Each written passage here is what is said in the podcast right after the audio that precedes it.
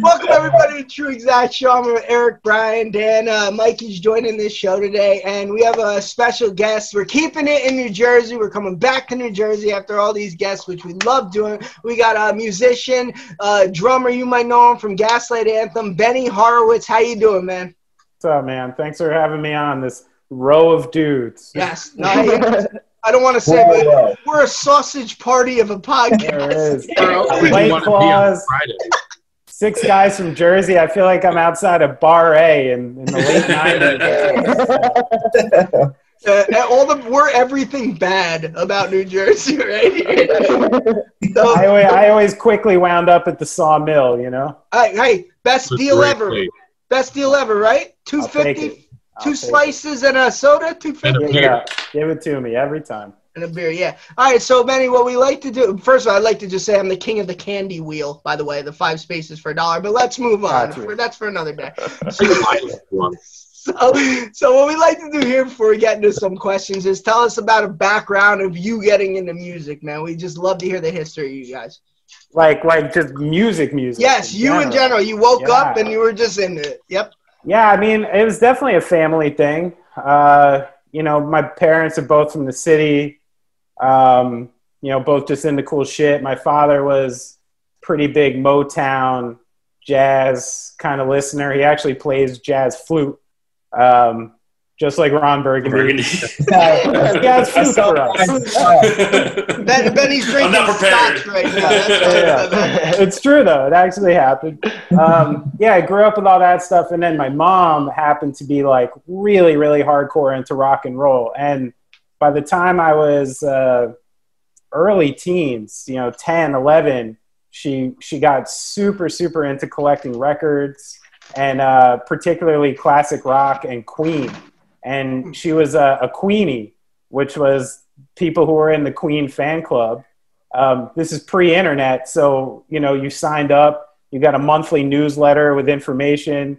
She wound up pen paling with like half a dozen other queen fans from around the world uh, and and i was you know spent a lot of time in those days getting carted around to record shows and stuff on the weekends um, you know like the kind of things they'll set up at like you know the springfield marriott i, I remember was a big one that they used to have she would give me like a couple dollars. I was into like cock rock and stuff then, you know, Guns N' Roses and you know Skid Row and shit like that, early Metallica. So I was buying like weird picture discs and and stuff of like Guns N' Roses while I was there. Um, so that kind of started just my love for like the narrative of like rock and stuff like that. Um, but as far as playing, it started earlier than that. Uh, just like anyone, there, there were two girls in the elementary school in like fourth grade who everybody liked. I think about it now, these girls had top 10 lists for the, the boys in school. It's kind of fucked up, right? Yeah, I was. Yeah. Don't worry, I was never on them.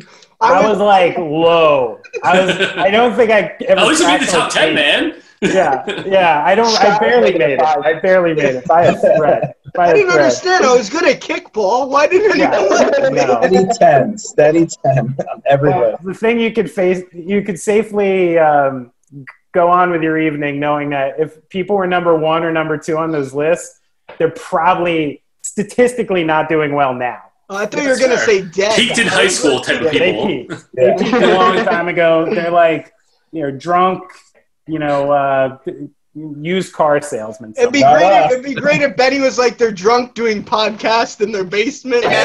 yeah, I almost said something where I was like, I was almost said drunk insurance salesman, and I'm like, out of this group, there's a chance. Someone, However you want. However yeah, so that's how I got into drums. Um, these two girls from school joined school band, so everyone joined school band, and I just sort of arbitrarily decided to play drums. Um, and then I realized like I took to it quickly, and I was pretty good at it. And um, by maybe uh, you know sixth, seventh grade, I had a kit. I learned how to play, and I, it's a funny story how I learned how to play. So, so my mom was a, a legal secretary. Family was split at this time, and I was just living with her. And she um, got a, a night job as a manicurist. to make some extra dough. And she had a friend from the, a colleague that she used to paint nails with. And we went by her house one day on like a Saturday. I think it was in Bound Brook or Somerville. And we walk in, and there's just this huge drum set like set up in the house. And up until that point, I had only been playing pad and stuff like that in school. And it turned out her boyfriend was like a local drummer named Tommy O'Donnell. Um, who was just like a rock and roll dude, and I kind of became obsessed with it. And we sort of went weekly, uh, where my mom would like drink tea and smoke cigarettes with her friend, and I would go into the other room with Tommy and just fuck around on the drums. Um, and he kind of taught. He wasn't a, a classically trained player or anything, so he would just play albums play along to it and I would watch and then he'd be like, you try, you know, and then I would sit down and try to play it and it's funny it's actually still how i practice to this day like uh, the main way i practice is when i fall in love with like a new album i learn it you know i just put the headphones on and learn that record um, so you know and that led into uh, bugging my mom to get me a kit um, and shortly thereafter i met a couple kids in middle school who asked me to like try out for their band i played a nirvana song i think maybe I don't know. I forget exactly what we come as you are. To get probably, it, probably I, come as no. It has to be in Bloom. In Bloom has like the do do do. It's like the easiest way to get into a Nirvana song. Do do. It's just three little hits. It would have been great if you just broke into orgy Blue Monday, like. Dun, dun, dun, dun, dun, dun, dun. but uh, yeah, so I I don't know. So I I joined this band, uh, Dilemma. That was my first band. Some of the guys were older than me. It was kind of like uh, a hardcore band, uh, like a melodic hardcore band, and um, that wound up being really like my trajectory into like the scene in general. Um, and shortly thereafter, uh, I started booking shows for this band. And then I just started booking shows. And by the time I was like 15, 16, I was like just really, really heavy into promoting. Uh, and I had found a, an Elks Lodge in Manville, the Manville Elks Lodge. Mm. Um, that luckily for me, I had been going around like Central Jersey. I was living in um, an apartment in Bradley Gardens in Bridgewater with my mom at that point, and I'd been going around Central Jersey to like every like VFW, Knights of Columbus, Elks Lodge, like any of those places, getting flatly rejected by all of them when I was telling them what I wanted to do in there. And luckily, I, I remembered a show years before being at that Manville Elks Lodge. I think the band Shades Apart was playing there. And uh, uh, I hit those guys up, and it turned out that the two main Elks who dealt with uh, renting the place out, one of which was my gymnastics instructor when I was a little kid. Uh, there was these brothers, Dan and Kevin Shields. And then on top of that, it turned out these dudes were in like a really awesome punk band in the 80s called Detention, who used to play like City Gardens in Trenton. They opened for like the Ramones and Suicidal Tendencies. So I like just happened, you know, uh, to just stumble upon the one Elks Lodge in New Jersey that had a couple old punk rockers in it. Because usually they're filled with men who are not friendly to, yeah. to like kids like me, you know. Um, I actually got, I had a really, you know, I was renting uh, Knights of Columbus in Dunellen. I don't know if you guys know. We're right next Middlesex, right next door Okay, okay. you know, oh, oh, you guys are in Middlesex. That's right. Yeah, okay. Yeah. So yeah, you know every town I'm talking about. Good. Yep. Come on, Danny. We've been emailing for months. Yeah, yeah. I forgot already. Um, can, can, I ask you something real quick before you go on with your story? Yeah. Um, when when you first started playing drums, did you find that you kind of had like a uh, natural ability at it or was it really hard and you just worked really hard at it because you loved it because i know some people like uh, you, you speak to some people and they just uh, they're born with this ability to do something that they kind of just pick up real quick and then they perfect it you know because i remember when i was younger like i literally tried to play like five or six different instruments and it was just like i right. can't do this shit like it's yeah. just not clicking yeah. like for you was there just something that was there right away there was actually with drums and i think one of the reasons i found it so relieving was that feeling like I wasn't good at anything yet. Hmm. You know, it was like the first thing because I, I didn't excel at sports, even though I loved them. Uh, my brother was really into sports. My father was into sports. So I grew up playing sports, but I never excelled at any of them. But I think what's interesting about what you're talking about is like to get good at anything takes a ton of work, right? Yeah. But it's when you find something that doesn't really feel like labor mm. Right. is kind of when that clicks. And I think that's what happened with drums is like I just found something that it came a little easy to me at, at first, you know, in like school band and stuff. For some reason I just maybe had like a natural timing or something like that that mm. wasn't off. I wasn't like Steve Martin and like the jerk. You know, like, I- you know, I had like a little bit of a thing there, maybe just from having a lot of music on in the house. But it was that thing where I found myself working really hard at it and it not feeling like work. And I Mm. think I think that was kind of the trick to it. Um, Benny, I have to piggyback on what Brian was saying a bit. Um, uh, just to re- retract, you said your mom was in a Mo- Motown, and your uh, sorry, your dad was in a Motown. Your mom Yeah. was in a hard rock, which is very like different. Um, my Yeah. favorite, one of my favorite bands of all time is the Four Tops, and I will die on the hill. I will die on the hill. You heard me. That the Four Tops are better than the Temptations. I am standing by that. Fair and right. But anyway, let's move on. I disagree. I do disagree. That's fine. That's fine. But, but it's like I won't die on the hill of going die on the against the, four tops. I You will know what die mean? on this hill. And I will also say the Supremes are better than both of them. But anyway, all right, all right, all It's right. a long all right. conversation there. Yeah, yeah. So, Bold why did you like Brian said like you knew drums were your thing and you went into rock?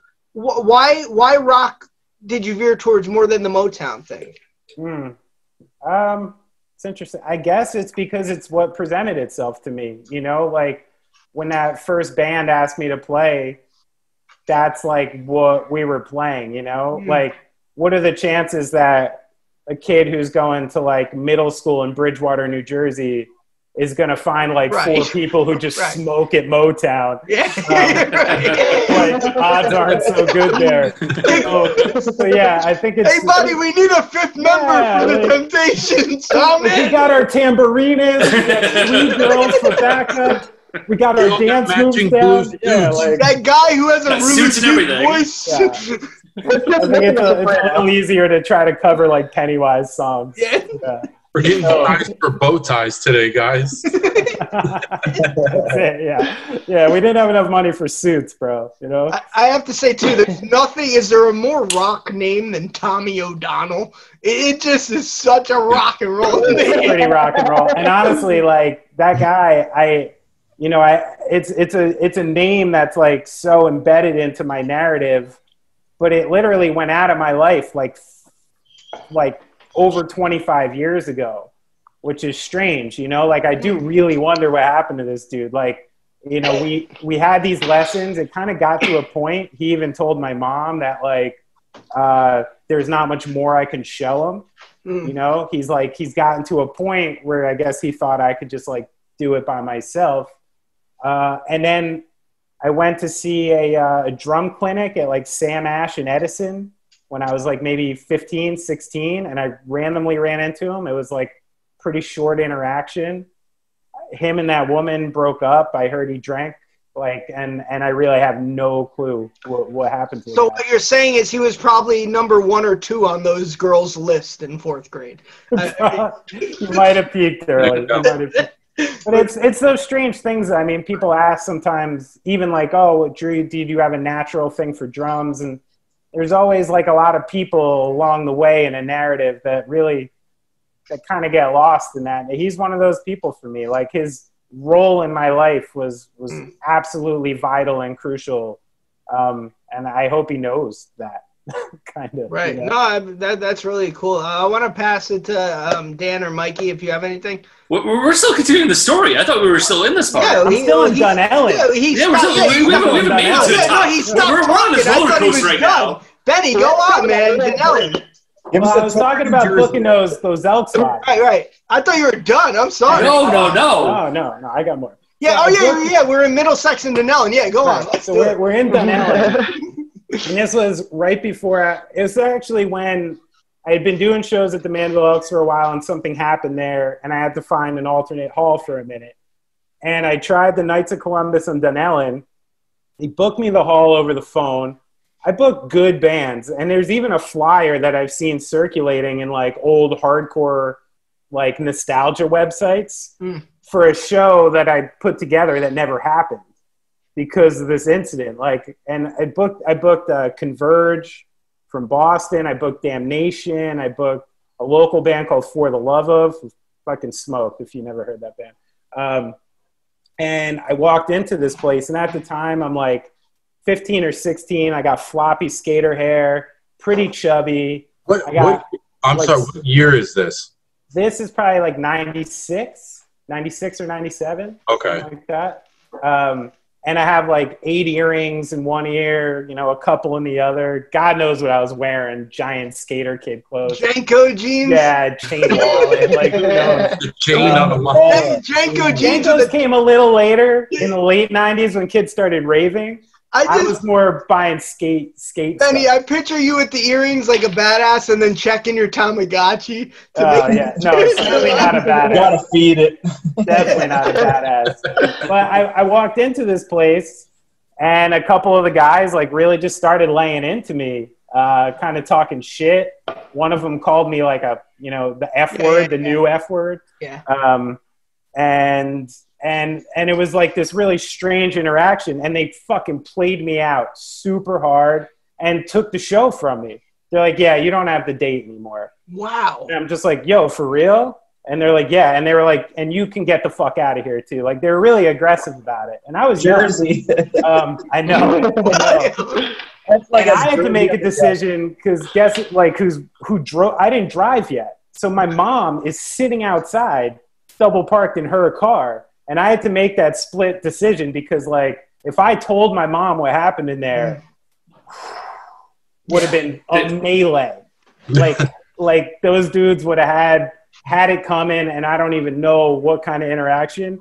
So since I knew that was like an inevitability, I just kept it to myself. What'd you tell her when you came back? What'd you tell her? I didn't tell her shit. I was just like, yeah, it's still good. And then she didn't even know. I don't think I even, yeah, she just wasn't connected enough to what a wild story. Well, hopefully those kids had horrible things happen to them. Oh, they were men. That's the thing that oh, bothers Oh, me even okay. more. They, I mean, they were Knights of Columbus members, you know. Oh so, like, they were, They called they the were probably veterans or something at that point.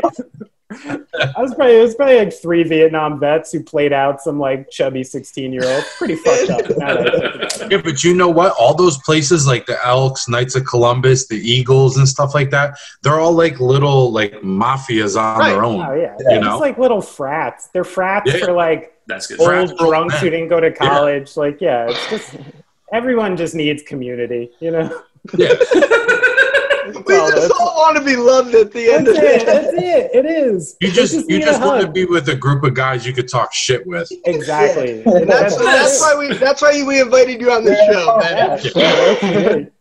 So, yeah, so anyway, like, so from that point on, I, I was heavy into promoting.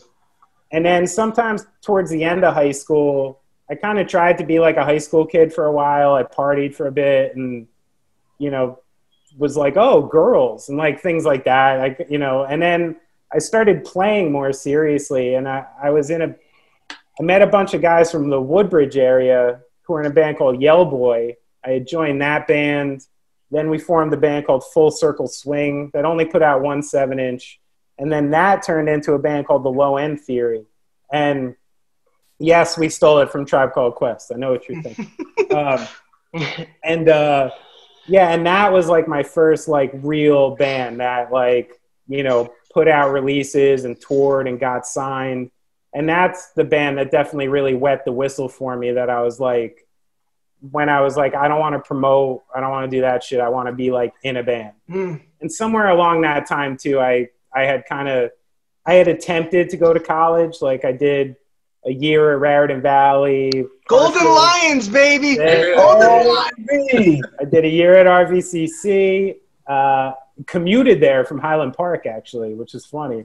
That's part of the story. I moved out of my mom's place at 17 and moved into my boy's house in Highland Park, which was deemed the house of habits by my friends. So you can get an idea of Yeah.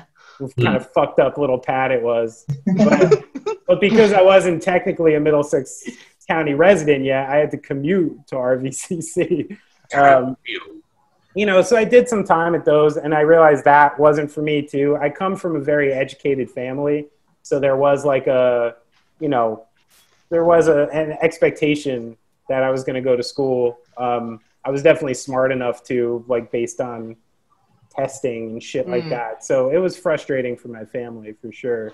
But then I just bailed, and and I kind of made a decision that I was just going to go for it any way I could, and work was just going to be a way to make money until I figured something out. when like you ventured into that like how did you how did your parents react when you wanted to do drums as opposed to like not going to school or doing sports my mom was into it and honestly pushed it you know like like some of my early bands and stuff my mom was like loading drums into her ford tempo and taking me to the shows um, when i started doing shows you know i needed to put my, like my house number on the flyers to give directions and the day of the show my mom would sit by the phone and i'd give her all points directions to the manville elks and she would sit on the phone and take calls so she was like Nice. down for it and supportive uh, for sure. Um, almost probably pushed me into it.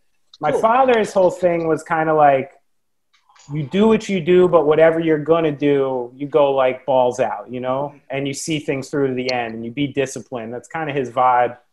So I think at first, you know, he was okay to let me explore. I mean, honestly, at the time I was making these decisions, I wasn't listening. My family was split, and I wasn't really listening to what pops had to say at that time anyway um, but it did get to a point maybe in like my you know 23 24 where i was still kind of at this and nothing was really like clicking yet you know on a on a bigger level Mm. that i think you know he was starting to get like yo like you know maybe time for a change you know like that kind of thing um, yeah, so there was definitely a couple. There was some hairy years there, especially before Gaslight. I mean, I didn't even meet Brian until I was 26, um, Yeah. and you know, and you know, we quickly, you know, things went quickly, but there was a few years there, like right before Gaslight, where if you asked me, I would have said this is my last band, like this is my last go at it, and like, Wow. and if this doesn't work, I'm gonna like, I gotta try something else. you know what So- man like we money was a problem. I didn't come from money. So I, this whole time we're talking about, you know, I'm scratching by like, and, and I was getting sick of that. I was getting sick of just like straight up scratching by, like, you know, yeah, I, I just, I, I wanted a little more like steadiness in my life. But point. but like you embody and I, I mean I mentioned this a lot on the show man every one of the everyone we talk to whether it's these battle rappers these photographers these uh, artists uh, DJs you're all you all have like similar stories and it's like and I know I sound like a broken record it, it, it is extremely motivating to like see how much shit you have to put in because like there's so many people who who we know even Brian you know like think that the opportunity is going to knock on their fucking door and Yeah. it don't work like that yeah, Brian and I put out mixtapes 12 years ago, and like there was times we were down in the dumps, like we're done, and like this here, what you're on is like our last hurrah. You know what I mean? And it's Yeah. It, we're 33, 34, and it just finally we're kicking it up a notch. So like it, it, you saying like you got to a point, like I feel you on that. I know Brian feels you on that. So it's like it, it is extremely relatable, and the That's fact that you kept going with it, it's extremely. I I mean, like I envy, I envy it, man. I really do. I mean, well, I mean, it- there's like this weird fine line, right, between uh, what's being driven and what's being obsessive. Mm. You know, because y- you you also have to have some sense. You know, there are some people. I so there are some like people I know or bands I know at a certain age who have unrealistic expectations. Mm. And that ruins music for them. Mm. You know, like like after a certain point like you got to you got to create art for the sake of creating art if you actually want to do it well and you actually want to feel fulfilled, you know? And there are a lot of fucking really talented people who go through their lives creating that that don't get the thing. Yeah. You know? So it, it's such a fine line and it, and it's a strange balance, but some of us just aren't company men, you know? And it's I was talking with this somebody the other day. It's like you know, I'm in a strange transition right now. I have family. None of the things I'm doing are really fucking money makers, you know, like something like that. Um, but I'm talking to someone the other day and we're like, you know what? We didn't sign up for the gold watch. Mm. You know, like we're not company men. You know, you needed to give up a part of yourself to get that security and to get that regularity. You need to give up some of your personal freedom, give up some of your artisticness, and you need to kind of go into the thing. And there's nothing wrong with that. Like people got to take care of their lives, they got to take mm-hmm. care of their families, like no judgment, you know? But like some people are are going to die on the cross as you said before about the four tops. So I stand by that. yeah. So, you know, that's the thing. If you feel like you got something to say and anybody's listening, fucking keep at it, you know? Yeah. Keep at it and just make make money some way you just have to make money, you know? Right. Yeah. I think I think also the opportunity for anyone that works hard and is persistent at what they're doing. I think the opportunity comes along at the time that you're ready for it. Like, Mm. do you think, like, let's say, all right, um, you know, you're really good at playing drums at 19 years old, and you meet up with this band, and you everything works out, and you guys get signed to a record deal, and this and that. Do you think at 19 you were ready to handle that responsibility? You know, because Maybe not. yeah, see, I Maybe feel. I mean, when when we were, you know, we started doing rap when we were 15 years old, and you know, obviously we were garbage, like we were Garbage. terrible. Sure. But I mean, we started progressing because we kept at it, and we kept Yeah, writing, and we kept doing it places, and at like 18 19 years old you know we're recording songs and we're like wow you know we're really good and this and that. But at the same time i felt like at 19 20 years old i wouldn't have been able to handle that. If somebody if a, a label came along it was like here we want to sign you to a record deal. I i really i think the inexperience and the the lack of maturity at that time would have caused me to take that opportunity and kind of just be like whoa i lost it Right. Sure. you know it's definitely. I mean, it, I, couldn't say for myself because I, I was like a pretty responsible person early on. Mhm. That I, I maybe I could have handled something like that. I have no clue. The thing I know for sure is that Gaslight definitely benefited in the long run from having so many years of experience and like so many years of not getting it. Because by the time people showed a certain type of interest in gaslight we knew like how special that was. And we knew that the window was open and you gotta fucking fly through that window. Like like Mhm. we knew that. And we knew that from experience you know Right. Yeah. When was that like breaking? When was that like breaking point for you guys? Like when were like when did you see like the tide turn? You know, for me, it happened really early because of how many years I struggled in music. Like, I basically had played enough music for enough people that I could literally gauge if you were bullshitting me or if you actually liked it. You know, um, Yeah, and and early on, early on, I'm sure you guys know that making tapes for yeah forever. Like, like you could start to see like if people are like, oh yeah, that's really good. Yep. Their voice gets high, or, you know, or they're They're, like, ta- oh they're shit. talking. they're talking over your song as you're Yeah. trying to make them. you know yeah and, and then some people are like oh yeah like yeah. that's good you know and you can see and kind of early on with gaslight i feel like people i'd been playing music for for ages were were listening to it even early on and being like oh oh that's like a thing. This is like a real thing you know? And it was probably brian was like you know the first traditional songwriter songwriter i'd ever been in a band with you know? Um, so for me i think because of how like small my world was it didn't take much for gaslight uh, for me to be like, yo, I want to take this like seriously. Um, and I actually turned down my dream job early on. So, so I'm not only like a huge NBA fan, I'm like a fucking stat nerd. Like, and I'm obsessed with stats. Like, I've always been obsessed with cards, then newspapers, then fantasy. Like, like it's just a something I love and makes me feel good. And a friend of mine, this guy Luke Bodenstein, who also plays drums, he was in a band called X Number Five, uh, was working for the NBA and literally offered me a job logging stats. Like, Wow. yeah, which is like, you know, drums logging stats for the NBA. Like, like it's Yeah. a good job for me. And I even remember telling him, I'm like, you know what? Like, I want to see this thing through. I want to see where it goes. And this was really early with Gaslight. And he's even like, I think it's a mistake, bro. Um, I fuck with him about that. Is that still. how he? Is that how he talks? yeah, good call, dude. You know, he's got a very deep voice, actually. So he probably went like, Benny, I think that's a mistake. Um, yeah, something like that. Very serious. Um, so I, I think I knew it was like pretty special early on. And even Brian and I had a sort of a crazy, unrealistic, unrealistic expectation of what success was because, um, you know, we're releasing the demos and the first things and we're getting some good feedback. And we literally made a pact that if we sold 10,000 records at any point, we were both going to get throat tattoos.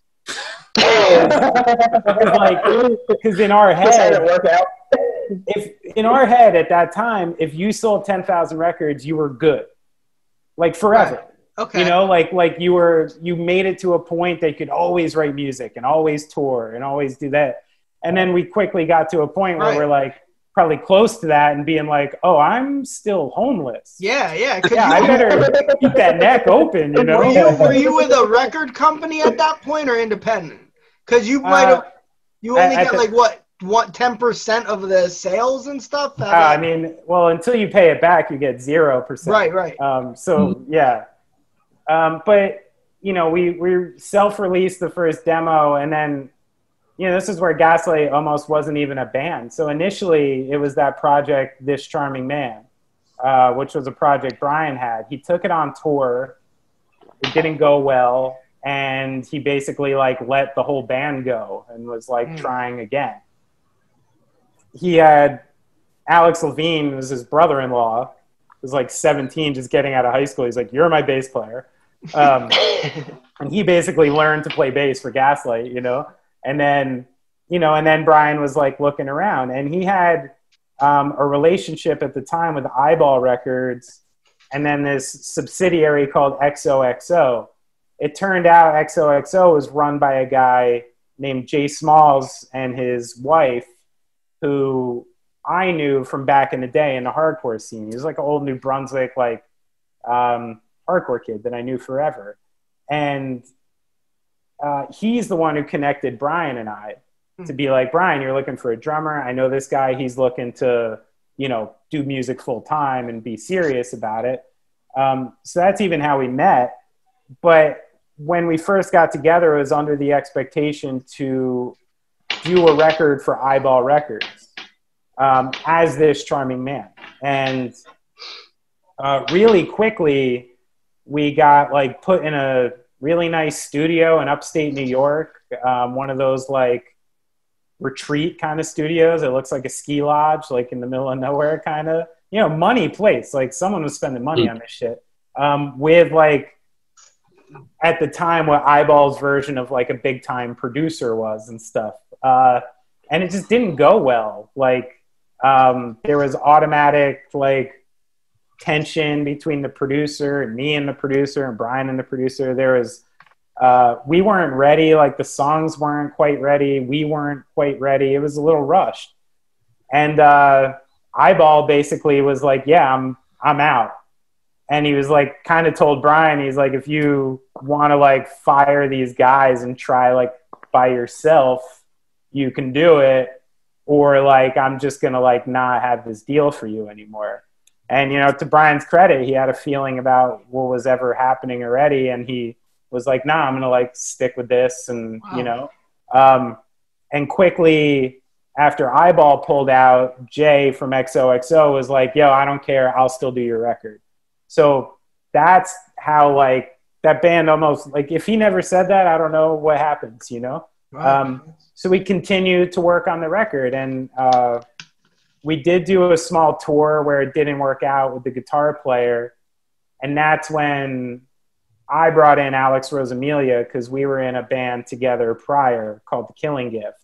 Um, and we were still in a stoner metal band called Spiro Agnew at the time, which is still kind of a band, actually. Um, and, you know, I, I, had quickly known I had been doing a lot of touring at the time, um, not with my own bands, but like roadieing and stuff. Uh, I was roadieing for a band called Nora from New Jersey. I don't know if you guys remember that, an old hardcore band, some other bands.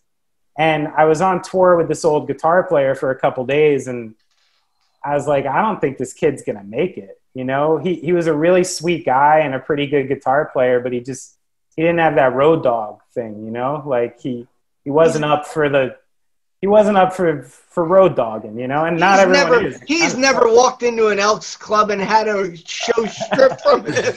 probably not. Probably not. It's true. Maybe that set me up for like going to like yeah. Hardee's in Georgia the first time. Yeah, it is scary. Yeah, it's true. Um, and you know, during that tour, I was kind of like pressing the kid. I'm like, "Do you really want to do this? Like, don't you really want to go back to school?" Kind of being manipulative, honestly, and at the same time, I was kind of telling Brian, like, yo, I know this guy. Because um, I, I thought Alex Rosamilia was just great, you know, like, and I wanted to keep playing music with him. So I thought it would be a perfect fit in this thing. And then eventually that happened. And once he came in and we started writing, that's when it was just like, all right, like, like this isn't anything. This isn't this charming anymore. This is this band. Right. That's when we officially like really changed the name put out the first demo, the three songs, um, and and then just started rolling from there, you know. And sh- I mean, shortly after that, it was like something that you know Brian and I in our own discussions were like, yeah, yo, like we're gonna do this, you know, like let's go for it. So with that writing process of stuff, is it usually like Brian writes a song and you guys do that, or is it like you guys will come up with like a riff and then he'll write the song on top of it? Like how like what's the your guys' process for that? I mean, it, it, changed considerably through the years. In those days, a lot of it was just getting in a room. Here's a beat. Here's a riff. Here's a line. Here's a chorus. Here's something, and then we would just all piece it together. Um, you know, and then a lot of times back in those days, Brian would just do like an acoustic demo of a couple parts, you know, and sometimes a completed, you know, idea. Um, and then just give it to us to write our own parts. Um, and that's how it kind of went for years, actually. Like it was sort of like nobody's ever touched Brian's lyrics or melodies. Like that's always been like Brian's department. You know what I mean? I don't want anything yeah. to do with that. He's the, he's the Paul McCartney of the group. And yeah, well, you know, I tried writing lyrics when I was like 17 every time I do it, they sound like Rage Against the Machine. I can't, I can't make them. lights out, Guerrilla Radio. Yeah, exactly. Yeah. But that's the thing with like Rage Against the Machine, though. Like they do it theirs with their bassist and drummer. They come up with the riffs, and then on top of that, they build off of that. So I know like each band has their own type of like way that they like write that. Yeah, yeah, yeah, definitely. And it was the first time, though. I mean, you know, when I met Brian and started playing with him, you know, one of the reasons I started playing with him was because he was a songwriter. You know, there was no like jealousy or something like that. I wanted Brian to be like the dopest songwriter there is because I know he's writing songs for my band.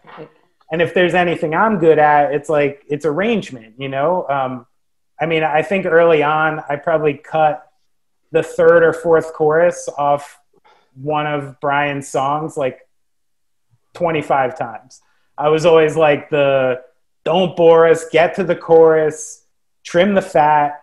And I think that's one of the cool things at the beginning of Gaslight was where sort of Brian's real traditionally good singer songwriter profile kind of met like excitable punk hardcore kids. I, would hate to relate you to a, a, a, guitarist and a drummer, but it sounds like you and him had a Glenn Frey and Don Henley relationship. Honestly, it, I mean, if you watch the documentary, it, at the beginning, it was a little more like Stan and Tom, probably. Okay, all right, a little bit. Um, but yeah, it, it's it's been a it's been an awesome and interesting funky ride with me and Brian. That's a fact. And we're as close as we've ever been, you know. That's Awesome. Uh, Eric, do you have Hey, any- Hey, Seth, can I jump in real quick? Yeah. Hey, Ben, I um, you you directed handwritten the video. Yeah. Had what was that like? Was was that like really stepping out of your comfort zone, or had you have you ever done anything like that before? No, I've never done anything like that before. Um, I'd done some writing. You know, I like to write, uh, and came up with a lot of concepts for art and videos and stuff for bands previously. But um, no, that kind of came from like, you know, after I realized what a video treatment was when, you know, so like when you, you know you sign to like bigger labels and you don't have someone in mind for a video they'll have people submit these like video treatments which is basically and i i don't know why they call it that. It's just a fucking idea. Um, and then you know and they'll write their idea out. And you know after a while i'm like reading these things and stuff and i'm like eh, you know? And uh, i happen to be at a very like sober period of my life which always makes me super productive. Um, and and I kind of just like went for it. I had I had this idea about following the life of a record. Um, you know that that was like where the whole concept of it came was like kind of because of what I spoke to you guys earlier about. I mean, I really grew up uh, thinking records are super special. Um, and always wondering in a way like that sort of romantic quality of when I'm at these record shows looking through a used bin i'm like where's this fucking thing been you know like whose house like who bought it first like someone in 1958 bought that who you know like what did they look like like this random inscription on the inside of my record like you know i even have a friend who does an instagram called things i found in records and you know these guys run a record store and they find the craziest shit letters and notes and leases and like people's like personal history inside of these albums. It, it can also go bad though. You find like one that says belonged to John Wayne Gacy. Yeah, something terrible. Yeah, I know. I actually part of my record collection that I still currently have is an ex-girlfriend gave me a collection of a dude she knew who went to jail. There you go. So I got like a hundred albums in my collection that are like someone's jail record. I, I think I got you beat. I did a song ten years ago with someone who's in jail for murder. Oh, okay. So uh, I know who we that won't- is. It's, Yeah, we won't Yeah. talk about that, so I don't want to know that. so Leave me out of this. It's street, it's street now. Eric, go on. yeah so, so that's how the handwritten thing started and then and then i just got ambitious with the film you know i was like i was like we you know i knew the budget we had you know my band was cool enough to basically be like all right it's yours like we'll trust you with this like here's the budget you know um, and i and i wanted i was really feeling that like the story was longer than three and a half minutes. I was having a hard time conceptualizing like telling that whole story while peppering in like band live shots. And if you tell a label at the size we were at that time that you're not going to put the band in a video you're not going to get the budget. Like that's like a hmm. thing. Like they you know videos are more successful when the band is in it and you got to be like Right. very arty or like a bigger band to get away with that shit Well, so I knew like- like we had to put live cuts of us playing in the video, and I couldn't see how I could tell the whole story in that time. So that's when we went ahead, me and Kevin Slack, and like tried to put the whole film together. the cre- the creativity thing's interesting because one of my favorite band, one of my favorite videos of all time is um uh, "Freak on a Leash" by Korn. Oh sure, The bullet going. cool as through- fuck. Yeah, cool. It- It's the coolest video of all time. Sorry, but Eric, I, I know you wanted to get in here, so So I'm gonna say, um, you mentioned how you, you like to write songs and whatnot. We've had a lot of rappers on here. I'm not familiar with the creation of music at all, but we've had rappers where either they have an idea of a song and they find a beat that fits, or they hear a beat and then they write to it. How difficult is it writing lyrics when you're not when not only you don't have the beat, but you're a part of the group that makes a beat? And if you do have lyrics, how do you bring that to the group and say, eh, like, I, I- like just explain. Yeah, how- rock songs are so much more complex. I feel. Yeah, Like, if, so I, if I'm a drummer, I'm like, I have a great idea for a song, but it's like you want to hear the guitar, the bass, sure. else. Well, to me, to me in rock and roll, like unless you're one of these really crazy progressive players who's making music that's like, oh, we play everything in like 11 and like, you know, really mathy kind of shit. Mhm. Like in in a rock and roll context, when you're playing with a songwriter, to me, a drummer should be complementing, not not owning. You know, there is a big difference, I think, in hip hop and rock where like the beat is the fucking centerpiece. It gets That's everything going, and then it dictates the lyrics. Mhm. You know, you need to frame your cadence and all that around the beat itself. Hmm. And I think it works in reverse in rock and roll. Right. Like, you know, someone like Bob Dylan, for instance, doesn't even consider himself a singer. He thinks he's a poet. He's like, Hmm. I'm a poet. And everything in the song doesn't matter unless the lyrics and the message and how he wants to get it across is gotten across. Um, so, so I actually think a lot about that when I write songs, and I write a lot of drum parts to match Brian's vocals or anyone I'm playing with vocals, because like, so we could write a whole song, but I am not finishing drum parts until I know the melody, and it's Mm. because I want my kick patterns, I want my fills, I want my accents to either complement a part or not take away from it. You know, if there's like a really strong part for a guitar or a really strong part for a vocal, stay the fuck out of it. It Mhm. needs space. People need to hear it, you know, and then maybe another part of the song has space and that's your time to fill it in. Mhm. Um, so, so that's, that's the way I approach it. I think how the difference would be. as a drummer with a that's that's like i always wonder that too eric i'm glad you asked that because I, I always said like rock songs i never understood it because like like you said we have a producer who makes beats and he'll label the beats a name and a lot of times i'll write the song and make the song title the name of the beat almost like Right. The, the Right. rhythm's already there like he, he names a song new legend all right let me make a hook with new legend you know Right. and then just Yeah. go with it so uh, with 50 the 59 sound um that, Yeah. that's a very emotional song i'm sure you might have been asked this a lot of times but Sure. i, I want to go a different route with it you as a drummer now to me the drum is just the most passionate um instrument there is just like like i don't know anger you know you get your anger out when there's a song that emotional about i mean you could tell the backstory about it and what happened um are, are you like extra into it because of the tragedy behind it like are you like emotionally just like i'm gonna like i'm crying as i'm doing it you know what i mean Uh, like a thousand percent. Yeah. right yeah, it's one of the reasons Gaslight's been so awesome to be in for me. You know, so one of the things that like made me just fall in love with music in general is like, you know, when you were younger and you heard a piece of music and for whatever reason, like, just got that like feeling, Hmm. like goosebumps, like, oh my God, like that just hit me in this like crazy way where it's like, it literally is, it's inside your body, you're feeling it. It's like, Mhm. it's literally um, emoting from your body. And, uh, writing songs you can get the same feeling you know like sometimes like there's been some times where we would like finish a song and i'd be like oh yeah like it's a good fucking song. Like yeah like i'm stoked. I would listen to this song. And and if you watch gaslight live videos especially from back in the day like i'm almost always like screaming along half the time because that whole feeling of it is is driving my whole experience especially live.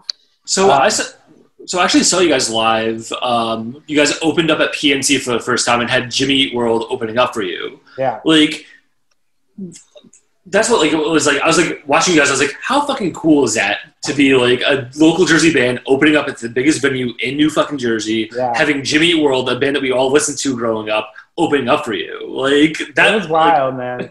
Yeah, and it was especially surreal. I, I don't even know if I've ever talked about it in public, but I'm I'm fine to now. nice Um, exclusive Yeah, this might be. No. So, so my, my mom actually passed away two days before that show. oh Wow. shit. Sorry. Um, yeah, it was, it, it was something, you know, we were on that tour Um, you know, it, it didn't come totally out of left field, but you know, the speed of it came out of left field.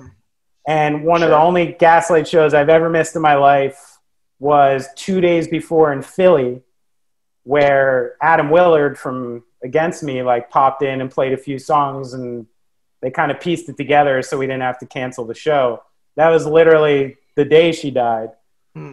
The day after was the services, you know, because we're Jewish, and then the day after that was that PNC show. Holy shit. Um, and you know, it was uh, it was complicated, you know, but um, because of what we already talked about, how big of a role my mom played in in music, Gaslight, all of it, and how connected she was, and the fact that we had gone to shows together at PNC, and as you said, like now I'm headlining PNC. I'm from fucking New Jersey. I'm headlining PNC. It's like the coolest thing. So there's never a doubt in my mind that I had to play the show. Mhm. Um, you know, and and that like so that show to me is like a giant, just emotional blur of energy in in so many different ways. The So first is that- time you, might- is that like the time you might make me cry on this show. Jesus, man. So, So like, life's the ride, baby. would that be like the tattoo on your neck moment, like where like we hit it big, or was it like another point that like you're like we hit it big? yeah, I mean, Benny's Other- never getting a tattoo on his neck. no, that's out. Yeah, that's out. Yeah, yeah, yeah. Um, yeah, no, I like it. I'm so glad it's clean. Um, Dan, you should get a tattoo on your neck just as tribute. yeah. Danny, Dan. tell him you're hip hop. Tell him it's something more gangster, like Benny Yeah. Blanco from the Bronx. No, Yeah, yeah, yeah. Benny, Benny, is it awkward though? Like obviously, like we were saying, like we all knew who Jimmy Eat World is. Is that awkward to be like, okay, we're like kind of newer than you guys, and now you Yes. guys are opening up for us? Well, I mean, listen, like to be totally real, the reason that happened is because we can't sell out PNC by ourselves. Right. You know what I mean? We're not uh, we're, Yeah, sure we're big in New Jersey, but we're not good for fucking ten thousand tickets. You know? You know what? Fuck everyone Yeah. else. Yeah. So Fuck everyone else. I mean, it gets to a point, man, where it's like it's just all it's, it's fucking money. Yeah. You pay anyone Yeah. enough, they'll come open for you. You know. Um, so we knew like we we needed that Philly and that Jersey show. We knew we were being super ambitious with the venue, and needed to put like a package together. You know, and and thought that would be a perfect fit. But there's like no region in America that we would headline for Jimmy World besides for Jersey and Philly. You know, like Makes so it just wound Yeah. up being that thing, you know. But it does feel weird, especially because how big of a Jimmy World fan like I am. Um, I mean, I saw them at like Coney Island High in New York in like '96, you know, in front of very few people. Big fan for a long time. So I, I, I never wanted to feel like disrespectful. Just as long as the band knows it's out of a place of uh, admiration, you know, Sure. which it was. It very much was. I, I want to ask with like bands that um go on hiatus and stuff. Um, obviously I'm a big fan of the Eagles, uh, big fan of the Beatles, and every one of these bands break up or go on hiatus at some Hell point. freezes over. Yeah, yeah. So is it, in your experience, is it just time people have creative differences? Is it just exhausting? Like you went on tours, you know, is it just like people just, um, I just want to relax for a year, you know, or, or is it just a culmination of everything? I mean, you're a sports guy, so that's a good framework to put it in. Thank you. You know what I think about it as is like, even if you're the greatest team, how hard is it to win a championship? And how Yeah. hard is it to do it like year after year? Yeah. Like something's bound to happen. You know, even Michael Jordan cracked in the middle of his hmm and had to fucking take like some time off because it was just too much. Mm. And uh, so I think it takes incredible wherewithal and personal self discipline and personal awareness, um, confidence, like any number of things that are probably unique for musicians to have. Because, you know, I mean, it's a strange part about all this is that you know, it's not normally like the most uh, confident, well-adjusted people who become professional musicians. Usually it's quite the opposite of what brought them there. And then you're expected to kind of, if you get big, you're not only you're running a business, you're navigating a very complex structure of community. You know what I mean? Where like there's not many contexts. You take five, six, seven grown people with different opinions and different needs or desires and put them, sandwich them literally into one van. Yeah. And now you're you're making every decision together. You know, literally like where are we stopping to eat is like a communal decision. You know what I mean? Mm. And Yeah. not everybody's a good communicator. Not everybody's respects other people's opinions. Um, so there's any number of things that can happen that like shake up that variable. So like say the Warriors, if they were all healthy last season, sure they could have won, yeah. but they were all hurt, and it happens. Um, so maybe sometimes like getting to the point is almost easier than sustaining it because it gets so complicated with more and more success. It Mm. gets more convoluted and it gets a little harder to wrap your head around. And that's where I started the the sentiment with like it takes incredible like uh, self awareness and, and discipline. I think for bands to get into a a record cycle thing. You know, everybody sees it happen, right? The band puts out a record every two three years.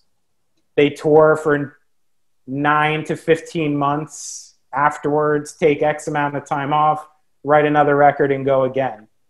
And once all these other things start getting into play there, to keep your focus on the songs, the record, the art, your relationships with each other, and stuff like that just gets tougher and tougher. Right. Um, Like Blink 182. sure. Yeah. what I heard is Benny, you're saying if there's a vegan in the van, there's gonna be arguments all the time. Unless they're cool. I was the only vegetarian in Gaslight for the whole time. Yeah. All right? and I ate a lot of like fucking lettuce sandwiches from Subway. I, I'd make I'd make a salad out of the Arby's Fixins bar. Oh, Bean boy. burritos. You know, like like you know, I've spent many days eating nothing but like bag nuts. You know, a little one of those mini Cracker Barrels. You know, Jesus Christ, Dan, go on. So you were talking about like how like you were like dirt broke, not making any money. So when you finally did like start to make money, hit it big. What was like your first like I'm rich purchase? Like, do you get like a car, drum set? Like, what was your like splurge? my first splurge was paying rent again. Um, yeah, so like Very literally, literally, I met my wife, my now wife. I met when I was literally homeless, like not living on the street. I was crashing at people's houses and stuff, but you know, I was touring nine or ten months out of the year at that time. You know, if not touring, just fully doing something with Gaslight, and I stopped paying rent. I couldn't afford it. We weren't making any money yet, so I couldn't pay for a place that I wasn't living at. So I put all my shit in storage. Um, it was actually that uh, I just passed it the other day, and I felt very nostalgic. It was the storage space behind the bowling alley on Route One in North Brunswick. Uh, Yeah. Oh, yeah, I know where that is. know that spot? Yeah. Yeah. Um, so, so when I first met my wife, she, That was uh, what's that? No, no, that was uh, Carolier Lanes, right? Yeah, yeah, it's something Yeah. else now, but it was Carol Yeah. Yeah. So I met her, um, and I was yeah. When I was home, I was just crashing around, um, and then we got an apartment together in Jersey City, real cheap place, and then eventually we got a bigger place, and that's when I was like, all right, I'm going up in rent. That means I'm killing the storage space finally. Like we're not moving into this place unless I can clear the storage space out. So that was like a big step for me. Was like, I'm like now I just live somewhere. All my shit is in one place. This is my apartment, and I like live here. Like that's dope. Um, and then the funny one after that was like, all of us showed up to Alex Levine's wedding with a new car. Nice. Yeah, that was like that was I think the the first time I told you about was like probably like side one money.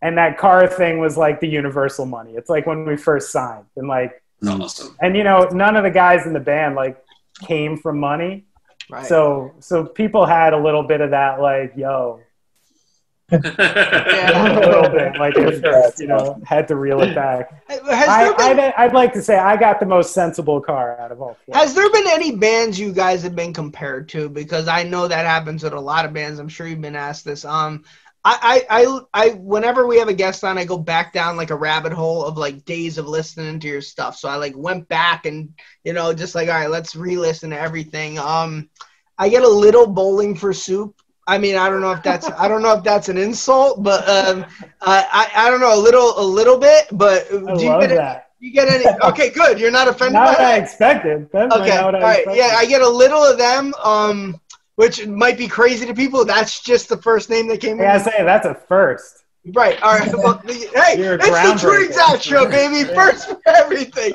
So, do you get any bands you get compared to? And if you do, are you just like sick of the? Obviously, Jersey, Springsteen. Enough. All right, we get this is why I love I love you already. You're Thank you. so hip hop, you don't even know about it. Yeah. Yeah, like, yeah, it was the Bruce thing. Like we couldn't get away from the Bruce thing. No, I figured it was Yeah, Bruce. Like that was, Quite honestly, that was- um, that was an I'm impartial to Bruce. Whatever. I don't care too much. But um, Listen. Yeah, I don't want to. I don't want to ruin any relationships you have, but oh no, I'm a Led Zeppelin guy, baby. Yes. You know? so yeah, you could not escape the Bruce thing. Then you just couldn't. Yeah, I mean, it was just part of the narrative. It's like, but like, I mean, literally, one of the biggest rock stars in the world decides he likes you and wants to come play on Yeah. stage with you. Of course. Sure. if you want to come do it again, you want to invite our singer to sing.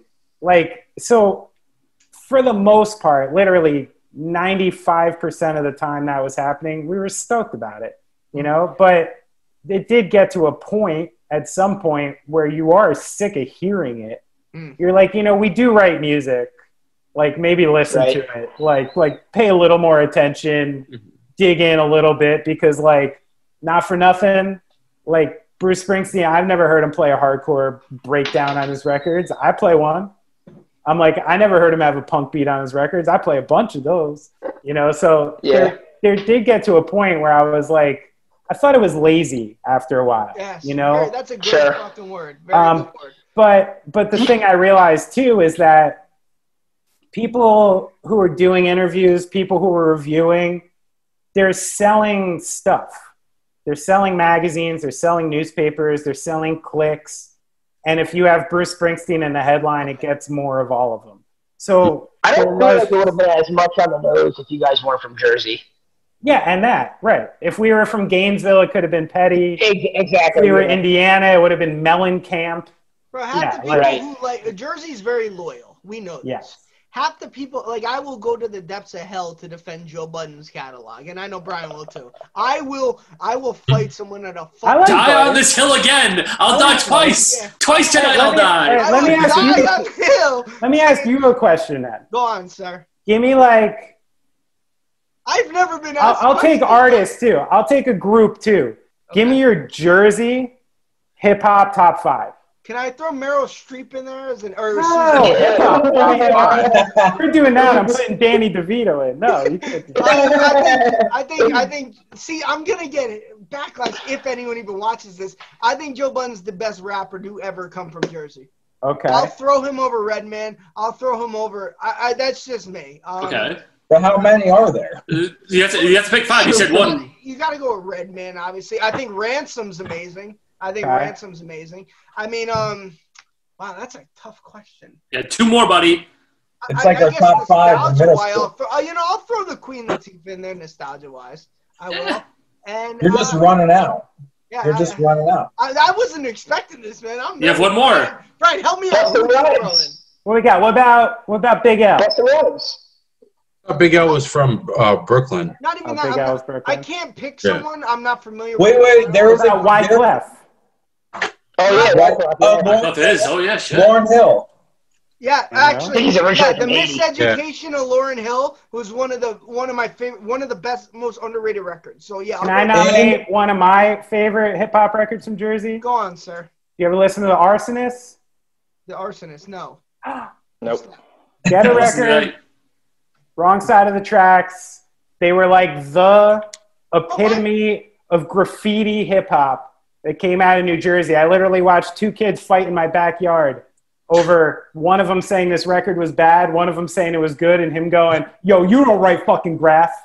So I also forgot Naughty by Nature and Treach. I apologize for that. And and in the Outlaws with Tupac, they're on the hit 'em up. One of his guys is from Jersey. Said I'm from NEW Jersey. Jersey, yeah. Motors. I, I- dude, that was such a. I wasn't expecting that, so I probably missed out on like nine people I'm forgetting. Dude, Tupac lived in Newark for a good amount of time. Yes, he did. sure did. So, so My Benny, man. on, Got it. pa- Please listen to the artifacts and Okay, get back to me on that. That's like that's that's really important to me. That I between a rock and a hard place. I have the to like listen to now. You can't say it's really important to me, and then I just say no, I'm not listening. And now you put pressure on me. All right, well, put on wrong side of the tracks, and this is over, and you will be impressed. It's really Okay. good. All right, Dan, go on. So Benny, like I was listening to your like podcast, uh, going off track about how you're talking about how like Lars Ulrich like announced you guys on the stage and stuff. Like, what is like one of the cooler like interactions that you've had like with a celebrity, or who do you wish that you kind of like were able to like do a collab with? Oh, well, I mean, I've had a lot of those moments where I've like met someone where I'm just like, you know. Um, again, I was such a big rock and roll fan and stuff. Like even just being in like the same room as a guy from Metallica is just a fucking trip to me. You know, like I, no matter how big Gaslight ever got and whatever world I was in, like I never felt like I was. I always felt. I still. I always feel like a fan. You know. That's Like, awesome. I'll always feel like a fan with people like that. Like I met Zack De La Rocha in Australia, and I was just like, "Hey, man," you know, and he's just like really sweet. I barely ever know what to say when I meet him. Um, as far as a collab goes, I mean, there's a lot of people I'd love to play with. Shit, but at this point, I mean, you know, I would love to do. I've been playing like punk rock and rock so much, and and a lot of times when I get behind kits these days, I'm playing like hip hop or I'm playing funk. Oh, Or I'm playing, like, like- you'd like to do a song with a couple rappers. I think I would actually. I think I would. It would be fun. Oh wait, where is it? Oh, you're gonna love this. Hang on. It'd be horrible if it was just like a photo. No, of random I just found this yesterday. I don't know how well you're gonna see it. This is a picture of me I saw you post that. with Redman and Keith Murray That's crazy. from 1998. After I just posted that. bashed Redman, now I feel like shit. Yeah, 'cause I'm, I'm the kid poking his head up back there. That's at the MTV Beach House when it was in Holy Seaside in '98. Holy Um, shit. Awesome. That was awesome. so Full maybe I could send I this like picture to Redman. Red, and I I could like play Redman. drums I for didn't- him. Yeah, I didn't mean to. bash him. And I- Was he awesome in person? He was cool as fuck. He's still on my like top five, just guys I just want to sit down, fucking roast one with. Like Yeah. Redman is way up there. Yeah. I, I would think we'd make the list after this interview. I can recite how high to you, like beginning to end. Yeah. Yeah. Great. So, so you mentioned like you meeting these people, and no matter how big you get, you're still in awe when you see them. Is it how strange is it when you see somebody that might not recognize you at first, and then they realize who you are, and they're in awe? Well, Eric, 'Cause you mentioned you're like a bro shirt. like us. You mentioned the guy in Chicago. Tell him. Uh, tell him about your friend in Chicago who had his shirt on. Oh yeah, yeah, yeah. So I was just like texting people, hey, do you know? Do you have any questions uh, for this guy? Do you know this band? And my friend uh, Robin in California said, "Oh my God, my boyfriend who lived in Chicago was a huge fan of them, and she showed me a picture of your like one of your band shirts." Yeah. Oh and he was shit. all excited about it. That's like it's just crazy to like I- I don't know because I'm not famous, believe it or not. But like I couldn't imagine just like me like at a McDonald's drive-through and someone's like, "Can I have a picture?" Like, is it just surreal? Because you like seem so like down to earth like us. Like I'd feel so strange if that It's super fucking weird. was- yeah. and, and it always um, you know i guess at first it made me uncomfortable even to the point i, I remember when gaslight started you know doing something and uh, and we were first getting asked to do like autographs and i was at first i was like i i wasn't going to do them I was like, nah, like I'm not doing that shit. Like fuck that. Like Yeah. autographs, you crazy. Sure. And then I called. I, I was talking to my friend Carl Severson, who runs uh, Ferret Records, now Good Fight Records in Jersey. Um, and I and I hit him up about it. I'm like, I'm not gonna do this. He's like, bro, bad idea.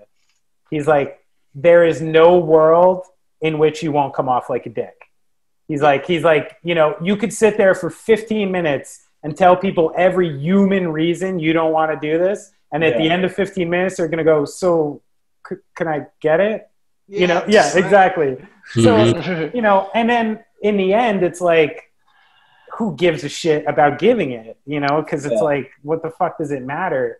Even to the point that like uh, we, you know, we got to the point that like autograph hunters would come to our shows, especially in Europe, where they would come. It would obviously be someone who's not into your band. You know, it's like Yeah. a 55 year old Armenian guy in a leather jacket who just happens to have like this many glossy photos of your band in a folder. Like, it's like, come on, bro, you know? Um, and at first, I kind of got like upset about stuff like that. I'm like, get the fuck out of here, like autograph hunter. And then after some after some consideration, I'm like, I really consider, I'm like, okay, like, what's someone's life like who's doing this full time? Hmm. It probably sucks. You know what I mean? If you're like sitting outside of shows, printing glossies, trying to sell them like Right. wherever the fuck you can sell 'em, especially mine, I'm like, Yeah. this is some low rent, not fun kind of shit you're They're doing. just Yeah. trying to eat, man. Exactly, man. So so I started making a deal with them. I would Yeah. they would come out. I'd be like, "Yo, I'll do three. I'll get the whole band to do three, and then you got to split." You know, Yeah. like so. I would just like, and then they're still pushy. They're like, "No, no, but I have these and these." I'm like, "No, I'll give you three. I don't have to give you any. I'll give you three, Yeah. and then you know." But that being said, I, you know, after a while, I think I learned to um, to be happy with the praise because I know what the alternative is. You know, if You're no one's right. giving you compliments, if Right. no one's recognizing you, it means you're probably not playing music full time and you're not doing the thing you love. Benny, So the alternative is doing a podcast interviewing people in a basement like me. Well, and if it's a cautionary tale, you can also be in a really successful band for a long time and still do podcasts to try to get by. So, like, this, this is no joke, man. You got to jump is- through your windows. It's a for cutthroat sure. business, man. Here's Oh, there shirt, it yeah. I remember that. Oh, that was the fan club shirt too. I think. Yeah, he's a big fan. Ooh. Yeah, Hey, that's Benny, awesome. you want to sign it? We can have it Yeah, signed. yeah. yeah. Oh, yeah. get Do not ask Betty for autograph after show. Yeah, yeah. Damn it! it'd be great if you didn't want to sign it just because you didn't know how to write in cursive, and Right. you just you just didn't want to tell people. But I mean, it does on a human level. It's like if a bunch of people come up to me and they're chill and they want to talk, like fucking talk all night, like it's fun. But it does get awkward, you know. Like sometimes it's just weird, you know, Yeah. where like you walk outside after a show and there's like ten people, and I'm like, "Hi." Like, does anyone want anything, or should I go eat my food and go to sleep like I want to? Like, well, Right. what are we doing here? Sometimes it's awkward. Um, but in reality, like, uh, I, I try to use sports in those instances. So, like, if I'm in Kansas City and some guys just like too fucking drunk, getting too close, getting too weird, starting to ask like weird questions, like, yo, what's up with Alex Gordon this year? He looks slow. You know, like I'll just always bring it to sports. And then all of a sudden the dude's talking about, you know, like Marquette basketball. And I'm like, good. All right. We're off that shit. Yeah, I'd probably bring up like the '80s. I'd be like, "So, how's George Brett doing?" Yeah. and You just got to ask questions. You just got to ask questions. So, be like, so what do you do? And then you just, and then you just got to reverse it. But You, you never pawn it off on one of your other band members. I do that to my friends. no, I'm the pawnee. Oh man, you're I'm the, the one that Pawnee say, oh, oh, Gaslight." Benny will help you out with that, and they walk away. God bless you. Aw. Yeah, that's my job. That's one of my jobs at Gaslight for sure. God bless you. Uh, Benny, before uh, uh, this is honestly, um, this was This is awesome. I, I, if you I guys was have any other, inspired by all the Yankee shit behind you, man. yeah, man, hey, if uh, we could get into that, Just getting into the Yankees, like, what do you think they need going forward? Obviously, they keep getting into these long playoff runs and just falling short.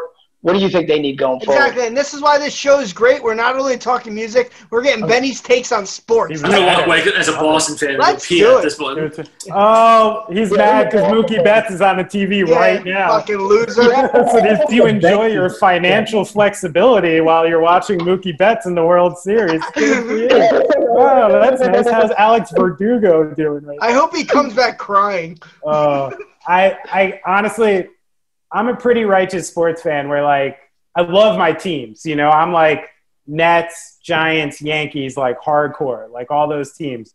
But I'm not like a hater. Right. For other Realistic. teams. Yeah. Like I like a great player. I like a great team. I like great sports, and I don't really like hate except for two teams: the Boston Red Sox and the Philadelphia Eagles. Those two teams are just blanket fuck you. I'll do anything to make you feel bad forever. So, first, I have been having some satisfaction watching Mookie Betts just rip this playoffs up. Like watching that guy play right field for another team that's about to win the World Series kind of makes me giggle. Benny, this Um, is a true story. I went to an Eagle game with a Brandon Carr. I'm a Cowboy fan, right? So my brother's a diehard Eagle fan. Weird. Okay. So I went. This is typical Philly fans, and I'm only using this language because this is what was said to me. okay. I'm wearing a Brandon Carr jersey, and Yeah, the not, one a, not a great rivalry there. Yeah. Fine. I, I, you know what? I keep my Pretty mouth shut. I know absurd. how it goes. Gilbert Brown's still a piece of shit, and I'll stand by that for not signing my fucking autograph. Anyway, so I go. Yeah, I'll tell you that story off the air. fucking asshole. It's been five years. I still hate him. Mine is Ruben Sierra. He's on my shit list for life. Oh my god! Wait, dude, hold on. Can- I can't believe that my friend Sean has a vendetta against Ruben Sierra for the past 25 years. He denied me in like 1989. Oh my god! Yeah. Oh my god! Yeah. What are the odds? He denied Sean at a Somerset Patriot game. The Somerset Oh my Patriot. God. I can't wait to Pats at the real Pats game. I can't. I can't wait to see this. So at Patriots games, he's a dick. So, so, so No, mine was at Yankee Stadium. I'm wearing a Brandon Carr jersey, and the one Yeah. kid goes, "David Carr sucks." Oh, I go, "It's Brandon Carr." He goes, That's "Keep so telling yourself." And once again, only using this lane, he goes, "Keep telling yourself that, faggot." I go, "But it's." But it is Brandon Carr. is How do I name. respond to that? This is your typical You just keep walking. You just keep. Yeah, you go, can't do Raymond. it. I go Don't to my brother. engage. I go to my brother Raymond. How do you deal with these fucking fans? like, I know. what do you do? It's the worst. My brother, my brother got spit on when he was like 15 at, at the old Veteran Stadium. Um, Wow. We went, you know, when I was growing up, we had family friends with giant season tickets, and we would buy two games a year every year in the same seats. And one year we decided to go to Veteran Stadium to see the away game, and Giants won.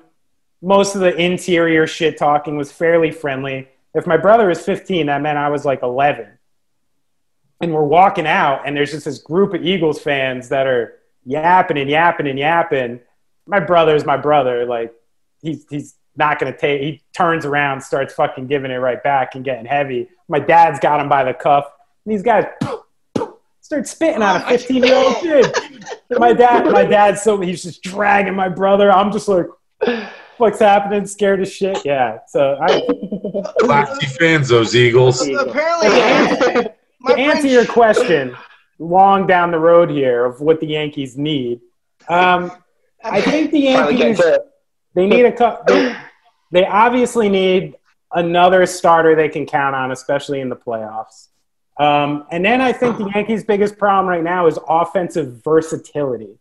I really think they need a couple other bats from the other side, and I think they need Yeah, a couple lefties. other players who you really you can't shift against.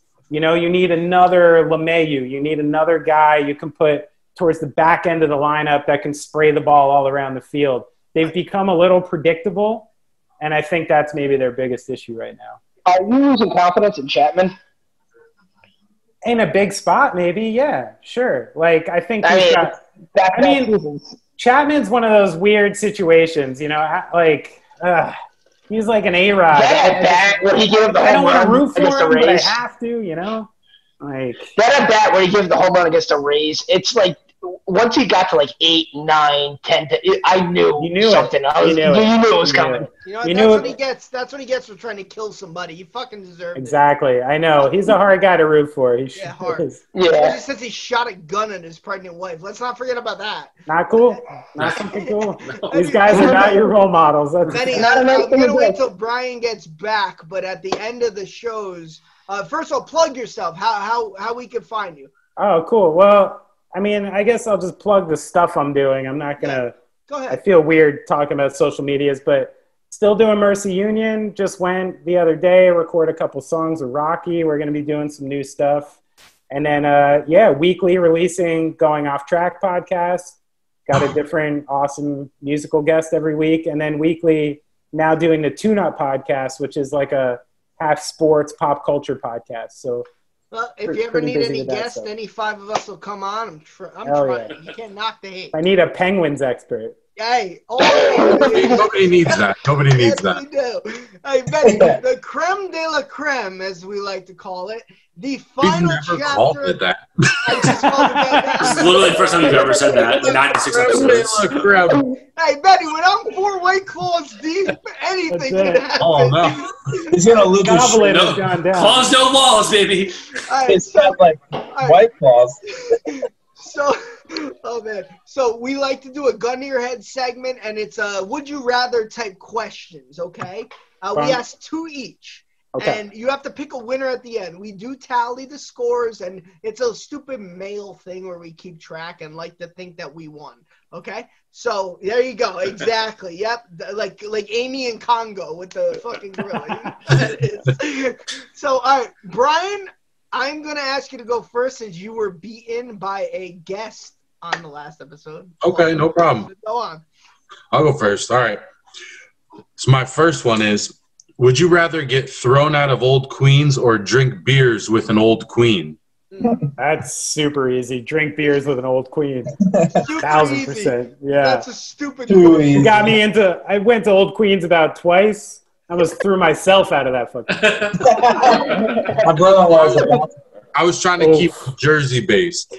Rough job, bro, being a bouncer at Old Queens. I almost So, threw uh, myself out. Would you rather only be able to eat at the grease trucks every day or drive in a truck filled with grease? Like as my everyday car. Uh, yeah. We had some. I get. You know what? I would go grease trucks because you don't have to get a fat sandwich there. You know, you just get a nice, you get an egg and cheese. You know A what I salad. mean? Yeah, it'd be like, hey, let me get, let me get just some chicken without the bread. You know, you can start making deals with those guys. You know, So meal prepping through yeah, them. yeah. Are the grease I would- trucks? Are they still there? They the parking They lot's moved. not there. They moved, So yeah. they're They moved, scattered yeah. like all around New Brunswick They Brunswick took now. away the parking lot. They did. I love that place. All right, Yeah. Benny, I'll go next. You ready? All right. Did you, did you play Nintendo growing up? Do you remember Mike Tyson's Punch Out? Hell yeah. Uh-huh. Okay. Would you rather fight Piston Honda or drive in a Honda that was piston? Um, I guess I would drive in a Honda that was piston. That guy would wreck me, man. Yeah. You know, I've, I don't know. I've lived in a lot of punk houses. I can tolerate a pretty heavy scent of piss. By the way, 25 years later, fuck Piston Honda. He was an Oh, asshole. He was uh-huh. tough. you had to face him twice. It Tough wasn't one. fair. Yeah, I didn't like that. Four Yeah, white alright. claws deep. Let him go. All right, so so your life depends on it. Would you mm-hmm. rather fight Han Solo or go go a versus with a drum solo versus Travis Barker? I, I'll take my chances with Barker. Ooh, all right. Yeah, yeah. It's Well, it's like it's like you just got to play the odds here, you know. Like I You're not a play drums. I Yeah, you're play not a drums. Yeah. You know, I can do some cool stuff on the drums. Maybe I have a good day, and Travis has a bad one. Right. Han, I have no background in fighting like that, so it's like I'll take. I'm an odds man. I'll take my odds with Barker on that. All right, we'll go with uh, Eric because I want him to rush, and I know he's writing. Okay. Uh, would you rather never play with Gaslight Anthem again or your car always has the gas light on? I'll take the car. I'll take Okay. the car. Yeah, yeah. Would you? Because I just had this for dinner, and you're from Jersey. Uh, would you rather never eat calamari again, or do Molly and Cali? um, I'll do Molly and Callie. I'll join. That's fun. that. All right. Yeah, it's kind of like the perfect place to do something. Yeah, something. with like calamari, it'll be a great time. Yeah, give me Southern California weather, a beach, All right. and some Yeah. Yeah, I'm okay. Benny, before the show, before you got on, Dan said, "I think I'm gonna win this one." You oh, did. Okay. Okay, yeah, I'm, pre- I'm pretty confident. I, I've only won once out of 96 Okay. episodes or whatever And it Mikey is. will so- You finish it seem, off. Dan, you seem like the sensible guy around here. That's my instinct. Am I right? That's that's Yeah, pretty you're pretty spot on. Yeah, yeah. You're pretty spot on. got some Molly kicking in, but okay. All right. So, would you rather never be able to keep a beat or only eat beats? Oh, eat beets. That's your go-to. That was the, No, no, no, I okay. I would've it is. You know what? That's a tricky question because beets Because go to you're being red level- stuff the entire time. Yeah, because you're going to be shitting red the rest of your life, which is always terrifying. There's been a couple times I've forgotten I eat beets, and I've like looked down and been like, "Oh no!" Benny, that's Spitting blood is a game changer. no, you know? that's an anal fissure. I've had a couple of them. We'll get into that in another episode. Wait. Uh, go on, Dan. okay. Only eat your drumsticks, the wooden ones, or only play with chicken drumsticks. Oh, um, well, I would die if I only ate wood. So I guess I'll, I'll, I'll just search for like the biggest chickens in the world who might have a sizable femur or something. Oh wait, do they have femurs? They don't have thighs. I don't know. I don't even eat. It better be dry wings because you'll be a Yeah. mess by the time. Yeah, maybe it'd be good for my speed. You know, they're a little lighter. Yeah. I have to say, Dan, those weren't horrible, but you definitely overhyped them. Uh, Yeah. that did- That's good for me. Like that's like I felt like I put a lot of work into that one. That's- that's- Uh, Mikey, you got one. Go on. Would you rather kill a man with your bare hands or kill a bear with your man hands? Oh, I'd bad. rather kill a man with not my bare hands. All right, fair enough. Wow, really? I love if you turn Samara and Hi, popped through this and choked Mikey. All right, Benny, you got you got to pick a winner. What was your favorite question? Or best group of questions, gaslight. You know. Oh, what was the Stop best? saying slam. Oh man, I kind of forget what all of you asked already. Ah, It was a tough game. I was Hey, the give me- piston. I Yeah, give me each of your one. best Fan, ones by the way. again, real quick. I was the piston Honda one. I was the gaslight or gaslight. On Right? the beats or beats. I was, Man, the, bare hands. I was the grease trucks one. I was also Oh, I'm calamari. going. I like the trucks one. I'm oh going Yeah. trucks Man, Damn it. Fun. Brad's, That was Brad's fun. been really good because I had to think about that. It gave me some options. Some of these were just like, yeah, I'm going to do that because I would die. Right now, you are driving in a greasy truck, right? and you are killing people with your bare hands while playing while while playing with chicken thighs on your drumstick, and your grease truck has the gas light on all the time. Yep. Uh-huh. And you're doing And- Molly and Cali. The Yeah. car, the truck you're driving in is a Honda that was piston. So that's your Mad Libs right there. Sounds like sounds like my dream on Tuesday night. Yeah, Yes. normal. Yeah. Betty, I, kn- I know we were talking back and forth, and you even asked like, um, uh, what kind of style do you guys do? Uh, I, I'm really hoping you had a good time because uh, Yeah, this, this was was fun. phenomenal. This Yeah. was phenomenal, man. Super Um, fun. Yeah. So uh, honestly, thank you. Nice way to have a Friday. Drink a scotch, Yeah. right. some laughs. I appreciate it. That was Drink fun. White Claws. I mean, Rough.